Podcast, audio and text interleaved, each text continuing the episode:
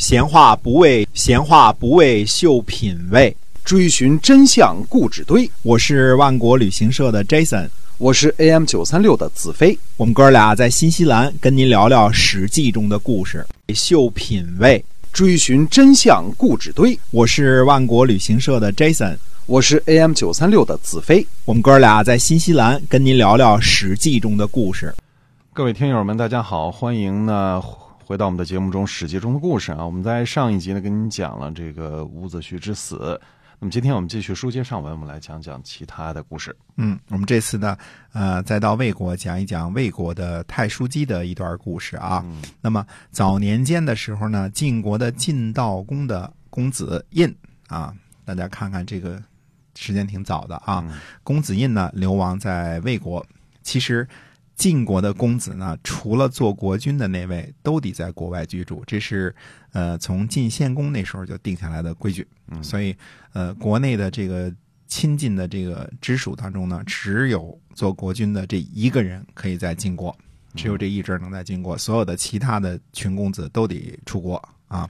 那么公子印呢，这个在魏国流亡的时候呢，就有一次呢，让自己的女儿呢驾车去打猎。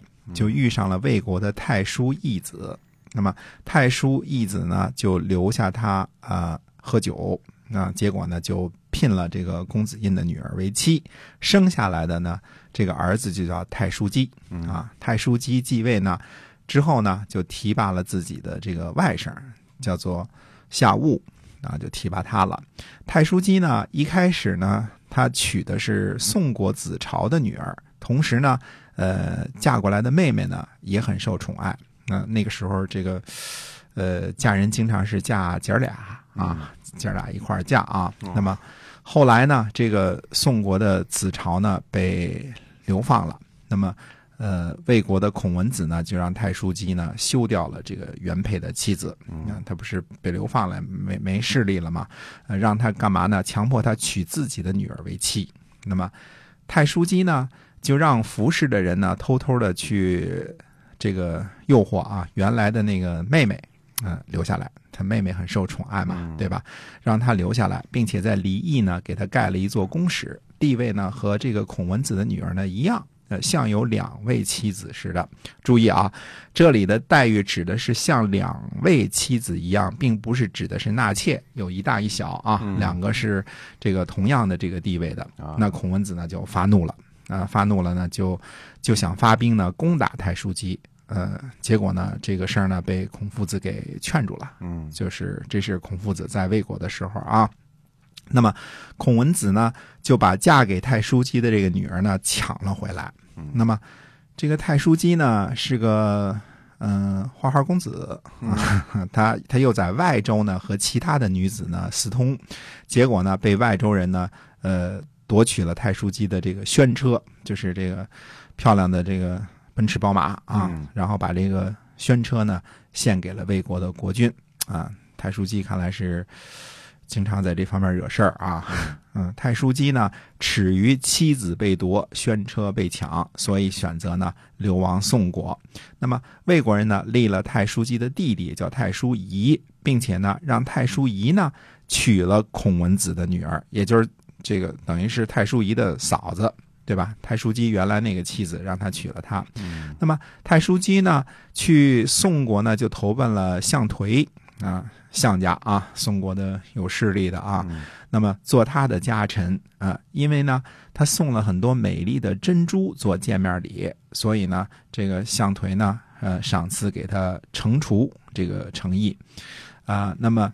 宋景公呢，就向项颓呢索要这些珍珠，啊，项颓不给啊，为这事儿呢，项颓得罪了宋景公。这个宋国这个项颓跟这个宋景公这这个这个君臣二人啊，虽然说这个原来受宠爱啊，后来又 又失宠了，都是为了点东西，什么马呀、珍珠啊这些事儿啊，这挺没起子的俩人啊，哎，都是都是为为这点宝贝。对，那么。后来呢，我们说后来项颓就是因为得罪宋景公了嘛，出事儿了啊。这个出事儿的时候呢，这个惩除的人呢就攻击太叔姬。哎，那个时候那是很久之后的时候了。那个时候，魏国的国君呢是魏庄公，那又把他招了回去，又恢复了他的爵位。太叔姬呢又回去了，那么让他呢住在超，太叔姬呢最后就死在那里。